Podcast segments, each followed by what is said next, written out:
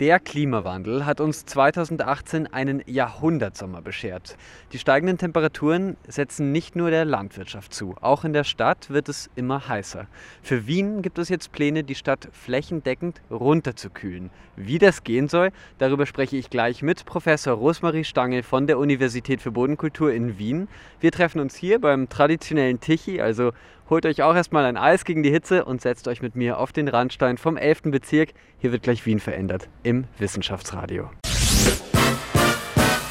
Wissenschaftsradio. Das Forschungsmagazin auf Radio Enjoy 91.3. Himbeer ist es geworden bei mir und hallo Frau Stangl. Hallo, Grüße. Sie sind am liebsten draußen in der Natur. Ähm, in Wien, da gibt es Ecken, da sage ich jetzt mal übertrieben, sieht man Blumen nur, wenn sie mit Kreide auf einen freien Parkplatz gemalt wurden. Wie geht es Ihnen da mit der Natur in Wien? Also für mich ist das natürlich ein großer Verlust und äh, ich bin auch nicht äh, ein besonderes Herzenskind, ein besonderes Herzenskind der Stadt. Äh, eigentlich noch nie gewesen, weil es mir im Grunde zu heiß ist. Und diese Entwicklung beobachte ich, seit ich selbst seit dem Studium in Wien lebe, dass es nicht gerade jährlich, aber in ja, mehr Jahresschritten äh, der, das Mühsal der Hitze zunimmt. Ja. Und äh, ich, ja, ich kann jetzt auch nur aus, aus, meiner eigenen Wahrnehmung sprechen, dass natürlich eben diese, diese Hitzezustände ganz besonders arg sind in, in Bereichen, wo es einfach sehr viele Gebäude gibt, sehr wenig Grün, wo Straßengrün fehlt, wo keine Parks in der Nähe sind, wo eben auch wirklich diese Hitze physisch sehr stark zu spüren ist. Ja. Also die Hitze hat wirklich in den letzten Jahren zugenommen, das kann man äh, sehen. Es gab keine kalte, quasi keine kältere, ähm, kein kälteres Jahr mehr, sondern die wurden immer heißer. Jetzt sind wir hier ähm, gleich gegenüber beim Tichy. Da gibt es sogar einen kleinen Park. Mhm. Aber wenn man sich so umschaut, vielleicht können Sie das ein bisschen beschreiben. Was ist denn der, was macht das denn für einen Unterschied? Wir sitzen hier jetzt auf einer Parkbahn bei einem kleinen Park da geht eine Straße rein, da ist es nur asphaltiert. Wie wirkt sich das mhm. aus auf uns? Mhm. Also es gibt hier mehrere Effekte, die zusammenspielen, äh, sowohl in eine kühlere Richtung als auch in eine, eine heißere Richtung. Das ist zum einen der Grad der Versiegelung der Bodenoberflächen. Versiegelte Flächen sind Flächen, die betoniert sind, die asphaltiert sind oder zuzementiert sind, ohne freien Boden, der lose, eine lose Oberfläche hat, einen offenen Boden. Äh, je stärker dieser Versiegelungsgrad ist, das heißt je mehr Fläche versiegelt ist, umso stärker ist auch die Rückstrahlung durch die eintreffende Sonnenstrahlung. Das heißt, es kommt zu einer doppelten äh, Erhitzung mehr oder weniger, die sich natürlich noch verstärkt, wenn auch von Fassadenflächen ähm, Hitze zurückstrahlt. Das hängt dann noch von den Materialien ab. Äh, Beton, Zement, Glas, auch Alu, Blech und so weiter sind hier sehr starke Treiber. Der gegenteilige Effekt, ähm, den erhalten wir durch Grünflächen, durch offene Bodenflächen, ähm, die in einem anderen Austausch mit der Luft und mit der einwirkenden Temperatur stehen. Und die größte wirkende äh, Komponente ist eigentlich die Beschattung, die durch Vegetation, also primär durch größere Bäume mit großen Kronen, dichten Laubkronen äh, zusammenhängen und von diesen auch gespendet werden. Damit habe ich automatisch eine Temperaturreduktion unterhalb dieses Schattenbereichs, die aber auch nach außen abstrahlt und, ab und, und wirkt. Ja.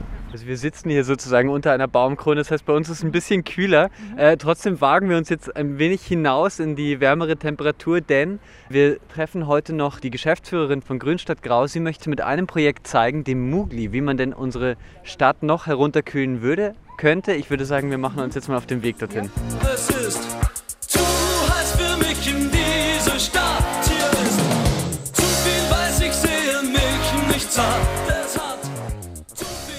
Wir sind schon unterwegs. Ähm, dass es heißer wird, ist natürlich nicht immer angenehm, aber das kann auch zu wirklichen Problemen führen. Welchen denn? Ähm, die Probleme sind unterschiedlicher Natur. Wir haben natürlich zum einen wirklich eine, eine Erhitzung von, von Zonen im, im, Konglomerat von Gebäuden. Das ist äh, ein Effekt, der äh, sich sehr stark auswirkt auf die Lebensqualität, auf die Wohnqualität, auf die Arbeitsqualität, auch auf die Leistung der Personen und vor allem auch auf die Gesundheit. Also ich glaube, man äh, kann das heutzutage nicht mehr nur auf den Wohlfühlfaktor oder auf sozusagen eine Umgebung herunter reduzieren, sondern muss auch diese diese Aspekte stark mitdenken, weil sie auch ein wirklicher Kostenfaktor, also ein volkswirtschaftlicher Kostenfaktor sind. Ja. Ähm, besonders für ältere oder ganz junge Menschen kann die Hitze also da wirklich zur Belastung werden. Österreich ist ja Europameister auf jeden Fall im Verbauen von Flächen. Ähm, hier, wir gehen jetzt Richtung Kreta Viertel, ist ein bisschen windig. Ähm, ist es ja vor allem äh, verbaut. Da sieht man jetzt gerade wirklich nur Beton, wo wir lang gehen. Ja. Und Sie haben gesagt, ich habe ein Video gesehen bei Ihrer, ich glaube, Antrittsvorlesung mhm. war das bei der BOKU, man müsste offensiv gegen diese Verbauung ja fast aggressiv, haben Sie sogar gesagt, vorgehen. Was, wären, was könnten Sie sich denn vorstellen? Was sollte man tun? Also jetzt aktuell, was mir auffällt, und das ist besonders bedenklich, dass im ländlichen Bereich sehr, sehr viele äh, Gewerbezonen äh, und Geschäftszonen äh, insofern verbaut werden, dass flachgründig gebaut wird, also nur äh, Erdgeschosszonen entstehen und meistens Parkplätze, die mindestens doppelt so groß sind wie diese eigentliche Verkaufsfläche dazu entstehen die äh, selbst bei Renovierungen von solchen Parkflächen mittlerweile alles Grün verlieren. Also es steht kein einziger Baum, es werden äh, die Flächen voll versiegelt in einer Größenordnung, die nicht einmal notwendig ist in vielen Fällen. Und äh, eine Möglichkeit, die lang bekannt ist, gegenzusteuern, wäre hier zum Beispiel äh, ebenerdig äh, eine Parkzone zu schaffen und die eigentliche Gebäudestruktur im ersten Stock. Also dass man so dieselbe Fläche für Parken und für die Verkaufsfläche nutzt. Also das wäre schon ein, ein, wichtiger Punkt. Ein anderer wichtiger Punkt ist, dass man äh, Flächen variabel gestaltet. Das heißt, dass man Parkzonen nicht komplett voll versiegelt, sondern dort, wo Stellplätze sind äh, oder Bereiche, die jetzt nicht permanent hochfrequentiert befahren werden, nicht voll versiegelt sein müssen. Wir haben mittlerweile sehr viele Wegebelege, die äh, offen bleiben können und verschiedene Lasten aushalten, verschiedene Frequenzen auch von Befahrungen, ähm, die man auch variabel einsetzen kann. Ja. Und das wäre eigentlich wichtig. Das müsste aber halt entsprechend vorgeschrieben werden, das müsste wirklich verlangt werden weil, äh, weil ein, ein, ja, der freiwillige Zugang ist begrenzt, teilweise durch Unwissen und, und ja, möglicherweise halt einfach äh, zu wenig Information, teilweise wahrscheinlich auch wirklich aus Kostengründen. Also je eintöniger, je monotoner eine Fläche ist, umso einfacher ist sie natürlich auch umzusetzen. In Athen, da malt man die Straßen weiß, um die Stadt ein bisschen abzukühlen, weil die das Licht besser reflektieren. Was tun Sie denn in Wien gegen die Hitze? Also wir arbeiten weniger mit harten Oberflächen als mit lebenden Oberflächen, mit der Pflanze. Äh, das Institut für Ingenieurbiologie und Landschaftsbau setzt sich traditionellerweise auseinander mit der, mit, dem, ähm, mit der Gestaltung mit der Pflanze für Freiräume.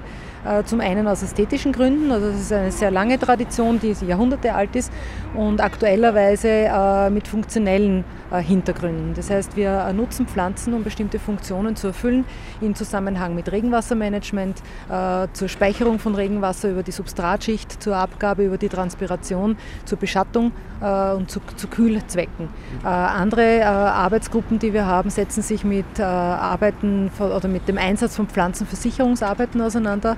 Sicherungsarbeiten im Zusammenhang mit Erosion, äh, Uferschutz, Erosionsschutz an Hängen und Böschungen, äh, Schutzstrukturen und ingenieurtechnische Strukturen für künstliche äh, Böschungen und Dämme, wie wir es auch im Infrastrukturbau äh, benötigen, äh, als auch im klassischen Landschaftsbau, wo wir ähm, mit natürlichen Materialien arbeiten, Stein, Holz, teilweise auch Metall natürlich. Das sind die Arbeiten, die wir äh, sozusagen rund um die Pflanze nutzen und einsetzen. In Wien Neubau, da soll ja die erste Stadtoase mhm. entstehen. Aus der Zieglergasse wird eine kühle Meile gemacht mit Nebelduschen, Bäumen, Pavillons. Mhm. Die Pläne sind gerade gemacht. Glauben Sie, dass es da solche kühlen Meilen sozusagen in allen möglichen Ecken von Wien geben wird? Also das wäre natürlich eine schöne Vision. Ich würde das grundsätzlich begrüßen. Ein bisschen vorsichtig muss man natürlich sein mit, ähm, mit ja, Strukturen oder oder Ideen und, und Objekten, die zum Beispiel Nebel äh, oder Wassernebelzonen hervorrufen, weil wir hier von der Nachhaltigkeit ein bisschen abweichen. Also je nachdem, ob es hier eine Kreislaufführung gibt äh, des Wasserverbrauchs, ob man Regenwasser einsetzen kann, ob Zisternen eingeplant sind. Äh, und hier kommen wir gleich zu einem sehr interessanten Thema, nämlich auch das Regenwassermanagement, das ja unmittelbar auch zum Klimawandel gehört. Äh, und wir auch unmittelbar für Begrünungsprojekte auch brauchen, weil wir auch unsere Fassaden und Dächer auch bewässern müssen. Da wir ja doch in einer Klimazone äh, leben, wo die reine Selbsterhaltung von, von Grünflächen ohne Bewässerung nicht funktioniert. Ja. Und vor allem je heißer äh, unsere Sommer werden, umso weniger. Das heißt, man muss in diesen, diesen Wasserkreislauf auch in der Planung schon inkludieren. Und hier ist es noch besonders schwierig, auf einer nachhaltigen Schiene zu bleiben. Ja.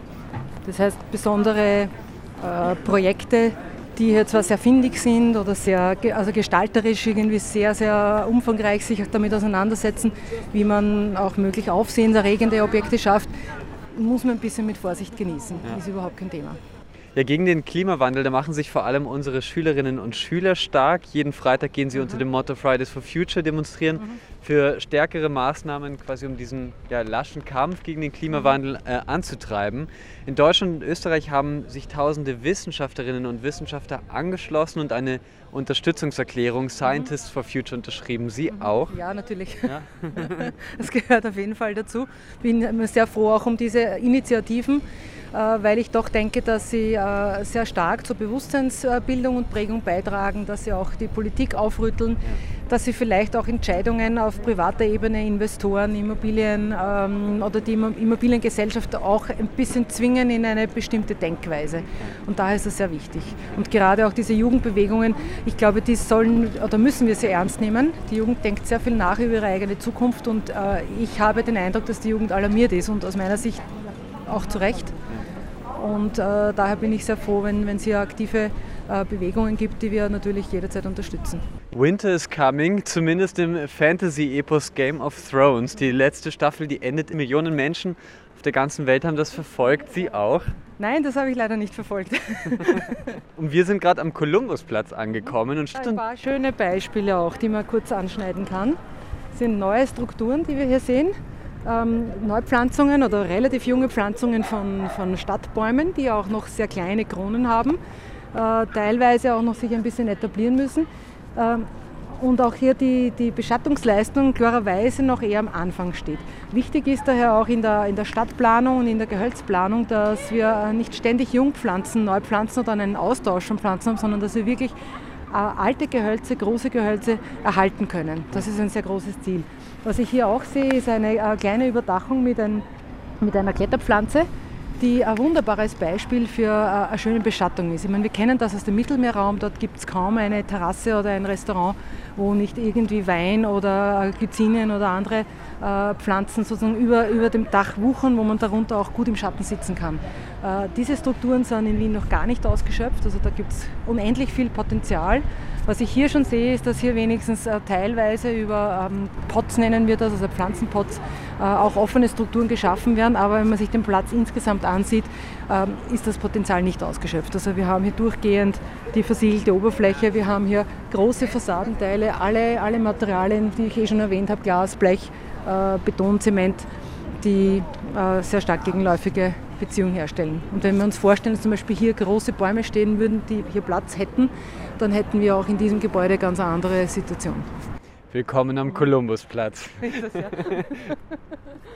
ähm, trotzdem gibt es hier ein Projekt, was spannend ist für uns, nämlich von der Organisation Grünstadt Grau, die sich für ein grüneres Wien einsetzen, den Mugli. Und da gehen wir jetzt gerade darauf zu, das ist so äh, ein Container, ähm, der schon mit Ökologie und Umwelt wirbt. Auf dem Dach sehe ich schon einige Blumen und da treffen wir jetzt Geschäftsführerin Verena Enzi.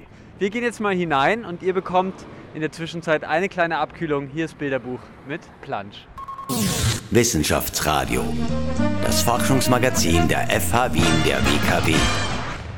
Heiß wie in der Sauna ist es hier im Mugli. Nein, natürlich nicht, denn der Mugli soll ja zeigen, wie man die Stadt abkühlt. Bei mir ist jetzt Vera Enzi von Grünstadt Grau. Ihr habt äh, diesen grünen Container aufgestellt und wollt damit aufmerksam machen auf eine grünere Stadt. Hallo, was sehen wir denn hier? Ja, halli, hallo. Danke für den Besuch, ja. sehr nett. Äh, es ist zwar heute ein wenig ein kühlerer Tag, aber nichtsdestotrotz wird es in Kürze ja. wieder heiß werden. Ähm, wir zeigen hier unterschiedliche technologische Anwendungen, wie man im speziellen Gebäude begrünen kann. Äh, es fängt an mit den Fassaden, also ganz klassischer Bestandteil natürlich. Da sehen wir draußen unterschiedliche Arten von Kletterpflanzen. Schauen wir es uns gleich an, oder? Also jetzt gehen wir gleich nach draußen zu den Kletterpflanzen. Welche wären denn das? Ja, also wir starten hier auf dieser Seitenfläche. Ähm, da zeigen wir eine Kombination von Kletterpflanzen, die eine Rankhilfe benötigen. Das heißt Pflanzen, die nicht selbstständig auf der Gebäudeoberfläche klimmen können. In dem Fall ist das eine sehr schöne Klimatis, die sich hier auf einem ähm, Ranknetz äh, Mit etabliert rosanen hat. Blüten. Mit rosanen Blüten im Moment, ja. genau, ganz besonders schön um diese Jahreszeit. Und ja, das ist eigentlich eine der klassischen und sehr, sehr einfachen Formen der Gebäudebegrünung. Ähm, weiters zu erwähnen wären dann vielleicht auch noch äh, selbstklimmende Kletterpflanzen, kennt jeder. also wilder Wein und Efeu einmal hier genannt. Da kommt es ein bisschen darauf an, dass die Gebäudeoberfläche auch stimmt zur selbstklimenden Kletterpflanze. Und mit Rankhiefen ist man dann doch unabhängig vom Gebäude äh, und von der Gebäudeoberfläche und kann dementsprechend eine Bandbreite an Kletterpflanzen zum Einsatz bringen. In unseren Breiten sind in etwa 20 Arten, die da auf jeden Fall in Frage kommen. Neben der Klimatis, die man hier schon so schön sieht. Ja. Und ja, was da wichtig ist, ist, dass halt der Standort zur Pflanze passt und umgekehrt. Das heißt, nicht jeder mag es gern so heiß an der Südfassade, aber einige dann doch. und auch natürlich an der Nordfassade ist halt weniger Licht. Das heißt, da sind dann Pflanzenarten gefragt, die auch mit weniger Licht auskommen können. An wen richtet sich denn dieser Mugli hier? Dann sehe ich jetzt die Klimatis und sage, ah, das wäre ja spannend für mein riesiges Wohngebäude, quasi wo ich eine Wohnung habe in der Stadt mit vielen. Das kann ich vielleicht nicht so selbst umsetzen, aber wer soll sich denn hier Inspiration holen sozusagen? Äh, die Erfahrung zeigt, es sind sehr unterschiedliche Personen, die uns besuchen. Mhm. Also sowohl jetzt private Hauseigentümer als auch einfach nur interessierte Personen, aber auch Architekten und Bauträger. Also durchaus auch ähm, mehr oder weniger professionelle Umsetzer, die sich da bei uns Informationen holen und auch Inspiration für ihre Projekte. Ja. Und ja, das passiert da tagtäglich und das ist wirklich sehr, sehr nett und schön und auch toll zu spüren, dass ja, sich sehr viele Personen für das Thema interessieren und auch sehr persönliche Zugänge haben und auch Visionen. Und auf diese Visionen so ein wenig eine technische Antwort zu geben und ein bisschen auch zu helfen in diesem Prozess, wie man jetzt zur richtigen Begrünung findet, das ist da unser Job am Mugli. Wie sind denn die Bauvorschriften in Wien? Sie wollen eine grünere Stadt ein bisschen bewerben. Ähm, ist es leicht momentan? Ist es schwierig? Wie sieht das aus? Ja, also gerade die Stadt Wien hat eigentlich schon seit mehreren Jahrzehnten hier eine sehr starke Strategie und auch viel Aktivitäten in dem Bereich durchgeführt. Ähm, es geht in Wien so weit, dass Begrünungen gerade auf Dachebene auch durch den Bebauungsplan auch festgeschrieben sind. Das heißt ähm, in der Sanierung als auch in der Neuerrichtung. Im Bereich der Fassadenbegrünung gibt es jetzt auch erste Testgebiete, wo auch hier eine Verordnung in Kraft getreten ist. Und ja, auf der anderen Seite gibt es natürlich auch von Seiten der Stadt Förderprogramme, die da zur Verfügung stehen, die man als Privater, aber auch natürlich als äh, Bauträger und Investor nutzen kann. Und ich denke, da ist gerade die Stadt Wien auf einem sehr, sehr starken Zug nach vorn. Unter anderem auch dadurch, dass es ja ähm, eine Urban Heat Island Anpassungsstrategie gibt, schon seit mehreren Jahren, die überhaupt das Thema öffentliches Grün und grüne Infrastruktur in der Stadt behandelt und ja, eigentlich auch für sehr viele Projekte sorgt.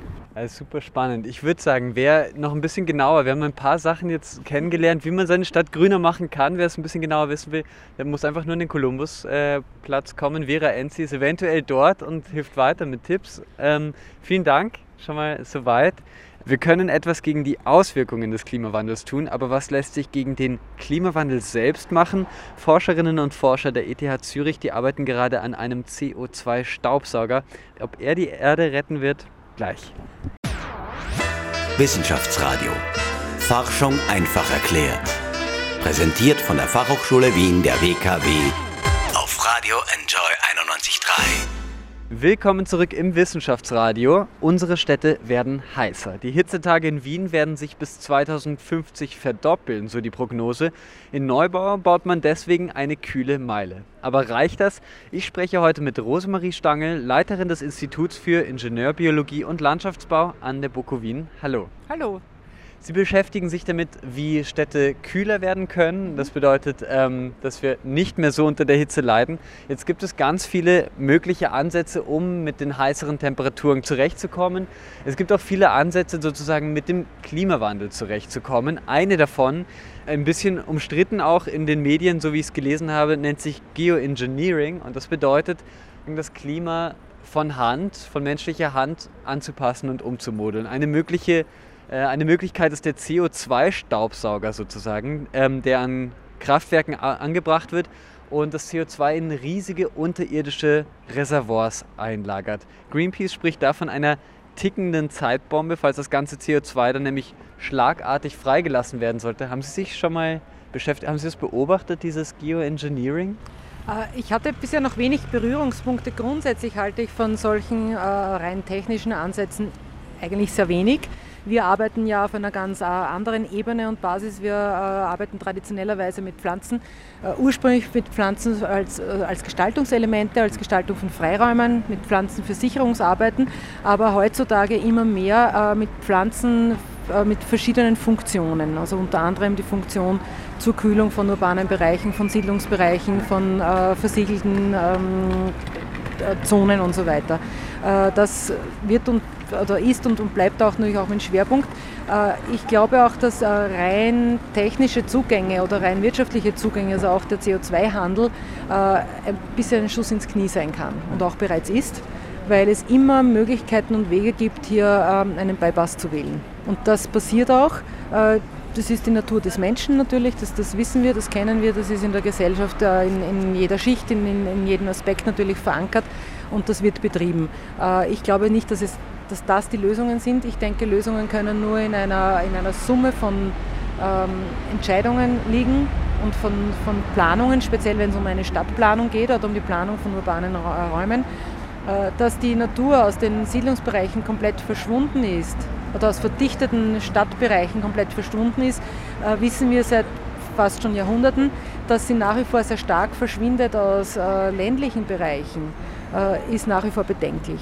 Und hier können wir sehr wohl gegensteuern. Da denke ich, dass ähm, wir ähnlich gelagerte oder solche Konzepte, die Sie gerade erwähnt haben, nicht unbedingt in den Vordergrund rücken sollten. Ja, ja verstehe. Österreich hat seine Klimaziele oder wird seine Klimaziele 2019 und 2020 mit bestehenden Maßnahmen ziemlich sicher verfehlen. Das hat das Nationale Klimakomitee schon angekündigt. Verfolgen Sie das? Ähm ja, natürlich, was im, im Medienalltag äh, zu hören und zu lesen gibt, beziehungsweise auch auf wissenschaftlicher Ebene, obwohl das jetzt nicht meine wissenschaftlichen Schwerpunkte sind, aber ja. das ist Teil unseres Alltags und ja. Wird auch mit Interesse verfolgt, weil, weil wir auch unsere Arbeiten äh, darauf fokussieren, was, wo wir beitragen können, gegenzusteuern.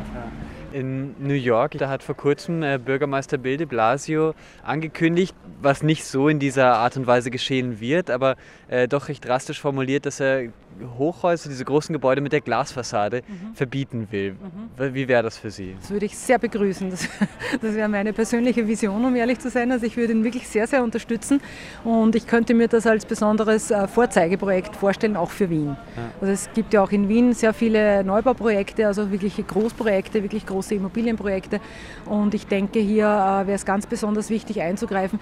Ich würde nicht mal so weit gehen, dass ich sage, äh, man muss bestimmte Materialien verbieten oder im Design der, der, Architektur hier massiv eingreifen, aber ich denke, wo man schon eingreifen kann, ist, dass man bestimmte äh, Grundstrukturen äh, mitliefern muss.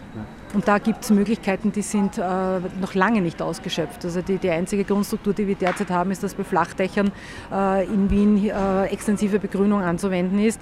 Die aber, das ist, die minimalste Form und wir sind schon viel, viel weiter. Also wir könnten schon mit höheren Substratschichten arbeiten, mit ein bisschen höheren Vegetationsschichten, die äh, noch weit von Intensivdächern entfernt sind, aber deutlich mehr Wirkung erzielen würden. Sowohl in, in der Regenwasserspeicherung als auch in, ähm, in der Transpirationsleistung und in der Temperaturleistung. Wir haben natürlich den Mugli jetzt schon uns angesehen gemeinsam. Das sind einige Möglichkeiten schon aufgezählt, wie man Stadt abkühlen kann. Sie haben gesagt, Grün ist eigentlich die einzig richtige äh, Möglichkeit oder mehr Grün in der Stadt. Wenn Grün die Lösung ist, eine grünere Stadt, warum ist es noch nicht so in Wien? Das ist eine schwere äh, Frage mit, mit schweren Antwortmöglichkeiten. Äh, auch hier haben wir wahrscheinlich das Phänomen, dass es dass es um ein Zusammenwirken von verschiedenen Faktoren, um von verschiedenen Gruppierungen, Interessensvertretungen geht. Und natürlich jede, jede Gruppierung hat eigentlich sehr individuelle Interessen. In vielen Fällen sind es einfach ähm, wirtschaftliche Interessen, ähm, Geld zu machen, es sind Unternehmen, die äh, ganz klare Rechnungen machen. Und äh, ich glaube, dahinter steckt ein sehr, sehr großer Motivator, der eben noch nicht erkennbar ist und der aber lenkbar sein könnte. In meiner ja, visionären Vorstellung, wo einerseits eben durch Vorgaben, durch Incentives, aber natürlich auch wirklich durch Bewusstseinsänderungen äh, andere Strategien zu fahren sind. Und wenn wir, wir sind vom Hauptbahnhof gekommen heute, wenn wir uns äh, die neue Zone rund um den Hauptbahnhof anschauen, und das ist ja eigentlich ein sehr, sehr neues Projekt, das jetzt noch nicht sehr lange in Betrieb ist, ähm, aber in vielen oder in fast allen Bereichen des Freiraums eigentlich nicht in die Richtung zeigt, in die wir gehen müssen. Das ist natürlich bedenklich und das ist auch ein bisschen frustrierend. Sie bleiben auf jeden Fall dran, auch wenn solche Projekte frustrierend sind ein bisschen. Zu einem anderen Thema ein bisschen. Mitte April, da hat die Frankfurter Goethe-Universität ein Buch über Lithium-Ionen-Batterien veröffentlicht. An sich ist das nichts Ungewöhnliches. Das Buch im Verlag Springer Nature ist aber komplett von einem Algorithmus geschrieben oder besser zusammengestellt, denn der Algorithmus Beta Writer, der analysiert relevante Publikationen und verarbeitet sie dann zu einem Buch. Spannend für Sie, ein, Buch, ein Algorithmus, der Ihnen ein bisschen die Schreibarbeit abnimmt? Das wäre durchaus spannend, ja, wenn ich den irgendwie einfach hirnmäßig schon steuern und programmieren könnte. Das wäre noch besonders hilfreich. Also ist grundsätzlich eine spannende Idee, ist vielleicht auch jenseits ein bisschen meiner eigenen und persönlichen Welt, muss ich zugeben. Ähm, ist in vielen Fällen sicherlich brauchbar und aufgreifbar, um, um Ideen umzusetzen. Äh, ich würde jetzt aber auch äh, davor Abstand nehmen oder sogar davor, zu, also davor warnen, mhm. Äh, hier in, in, in eine automatisierte Richtung zu gehen mit allen Entscheidungen. Das ja. geht einfach nicht. Das sind, das sind dann virtuelle ähm, Situationen, virtuelle Welten, die dann natürlich auch gewisse Eigendynamiken bekommen und äh, andere Faktoren, die aber äh, wichtig sind, die menschlicher Natur sind, die ethischer Natur sind, moralischer Natur, äh, auch, auch physischer Natur die fallen irgendwie weg. Und daher ist es irgendwie schwierig, zum Beispiel eine, eine Stadtplanung, wenn wir jetzt beim Thema bleiben, eine Grünplanung, äh, hier auf, auf, einer, auf einer solchen Basis aufzubauen. Ja. Das fände ich persönlich nicht richtig und äh, ich denke, wir brauchen eigentlich auch die, die Überlegungen des Menschen, ähm, der nur als Gesamtindividuum wirkt, weil er, weil er fühlt und denkt und entscheidet, auf Basis dessen entscheiden kann. Ja. Zu Ihnen, ähm, wie sind Sie denn zur Forschung gekommen? Wollten Sie schon immer Wissenschaftlerin werden an der BOKU? Naja, ich war schon Wissenschaftlerin an der BOKU. Ich habe an der BOKU studiert und äh, nach verschiedenen äh, Jobs dann auch äh, längere Zeit, also über zehn Jahre als wissenschaftliche Mitarbeiterin im Drittmittel, also im Projektbereich gearbeitet und bin dann erst später sozusagen über die, äh, über die Ausschreibung zur Professur auch wieder zurück an die BOKU gekehrt. Ja. Äh, für mich persönlich ist das äh, ja, ein, ein, wirklicher Gewinn jetzt auch in meiner eigenen äh, Lebenswelt und Entwicklung, weil ich jetzt den Beruf ausüben kann, den ich auch gelernt habe, den ich im Studium gelernt habe und die, für den ich mich auch im Studium entschlossen habe. Es war lange Zeit in der Form jetzt gar nicht so absehbar und daher für mich schon besonders erfreulich und ich übe diesen Beruf auch mit großer Freude aus. Ja.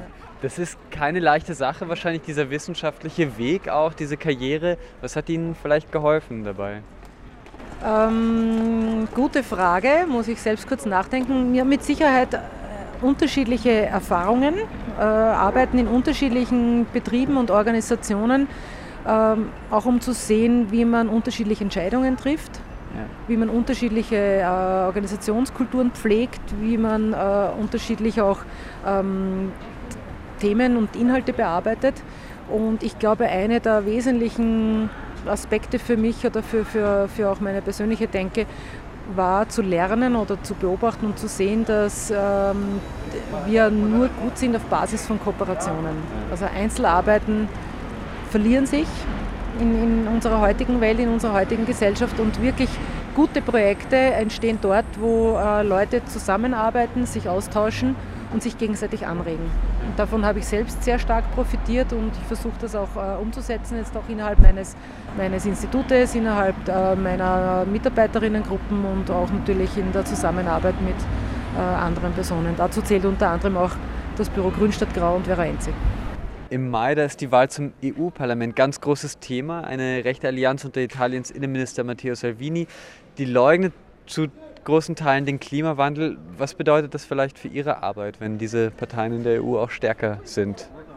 Äh, naja, ich glaube, das ist ein Trend, der äh, national sehr stark zu spüren ist und international sehr stark zu spüren ist und auch jetzt nicht äh, erstmalig sozusagen hier aufs Tapet kommt. Äh, auch ein Trend, der nicht sehr, ja, nicht sehr erbaulich oder erfreulich ist.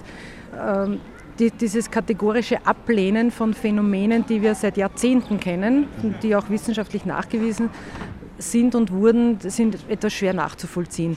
Äh, ich glaube, dass es teilweise ja, strategischer Natur ist, um, um vielleicht auch, weiß ich nicht, gewisse Ängste im Zaum zu halten und andere zu, schü zu schüren. Also ich möchte mich hier politisch jetzt gar nicht weiter darüber auslassen, aber es ist problematisch in jedem Fall. Es kann jetzt für, für ein Forschungsfeld wie unseres, kann es bedeuten, dass, dass es möglicherweise sehr, sehr stark in eine Richtung geht, dass, man, dass die Verleugnung so stark ist, dass man sagt, okay, es gibt dann auch keine Gelder diesbezüglich, äh, weil aktuell gibt es ja Gelder. Es hat auch die EU sehr starke Förderung in äh, Richtung äh, Umweltschutz, in Richtung grüne Infrastrukturen, in Richtung Nature-Based Solutions ähm, auf der Agenda und wird auch gezahlt, es wird auch in Projekte investiert. Also es kann natürlich der, der, der Umkehrtrend eintreten, dass, dass, diese Projekte verschwinden, diese, ähm, die, diese Funds oder diese Fonds und dass äh, Forschungsgelder in ganz andere Richtungen gehen.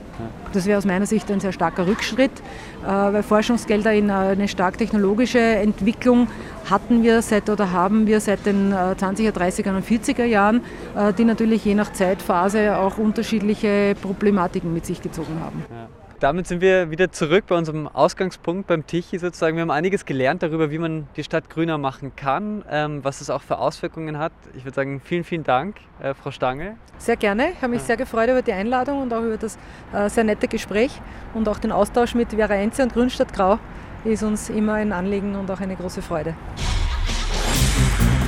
Wissenschaftsradio, das Forschungsmagazin. Jeden Dienstag von 10 bis 11. Alle Infos unter enjoyradio.at.